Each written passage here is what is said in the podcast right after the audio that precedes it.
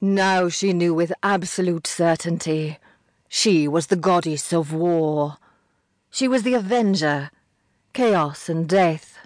She was Serith Alete, and the falling stars were a measure of her anger. As the heavenly fire descended, she raised her sword, light flashing on the bloody tip. Shadows took life and prowled the battleground, delineating the abundant dead. The goddess had repaid greed with slaughter, a thousand lives shed for one. As the screaming stars rained down, her laughter became a haunting song. I am the crown of eternal stars. I am the armour forged from scars. I am the truth whose seed is doubt.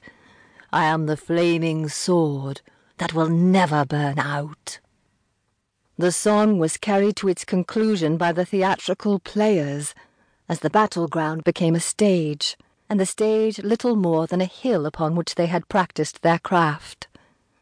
Falling stars became wooden torches, bodies rose happily from the dead. Masks of virtue and vice were cast aside to reveal the cheery grins of actors.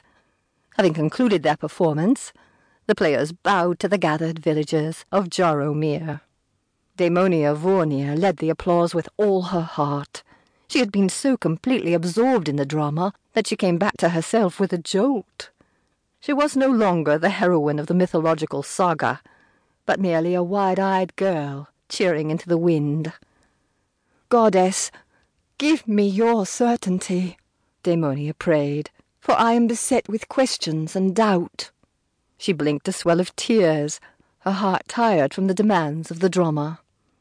Others were unmoved by the play.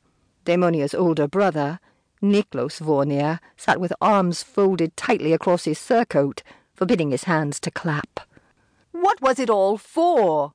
Niklos complained, making a sneer of his pretty face. He had noble but narrow features like their grandfather Jonan. Why did they fight and struggle and love if it all came to nothing? Are flowers less beautiful because they die? Daimonia laughed.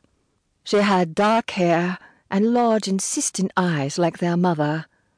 It was a face that was strong and earnest, but something about the cusp of her lips suggested an unanswered question. Niklos had already lost interest. He noticed some of the village wives watching him fondly, and pride reddened his cheeks. In Jaromir, children were raised by the whole community, each adult considering themselves shareholders in the upbringing of healthy, useful children. Niklos was now a Knight of the Accord, a prestigious honour even for a child of knights. Visiting his childhood home as a noble was an act of respect and gratitude. Tonight I'll sleep in my old room in Vornir Manor, Niklos told his sister, and we'll again share secrets by the fire. Daimonia allowed herself a childish excitement at the proposition. She clung to Niklos's arm, surprising him with her intensity. His return was a light banishing all her lonely and disturbing thoughts.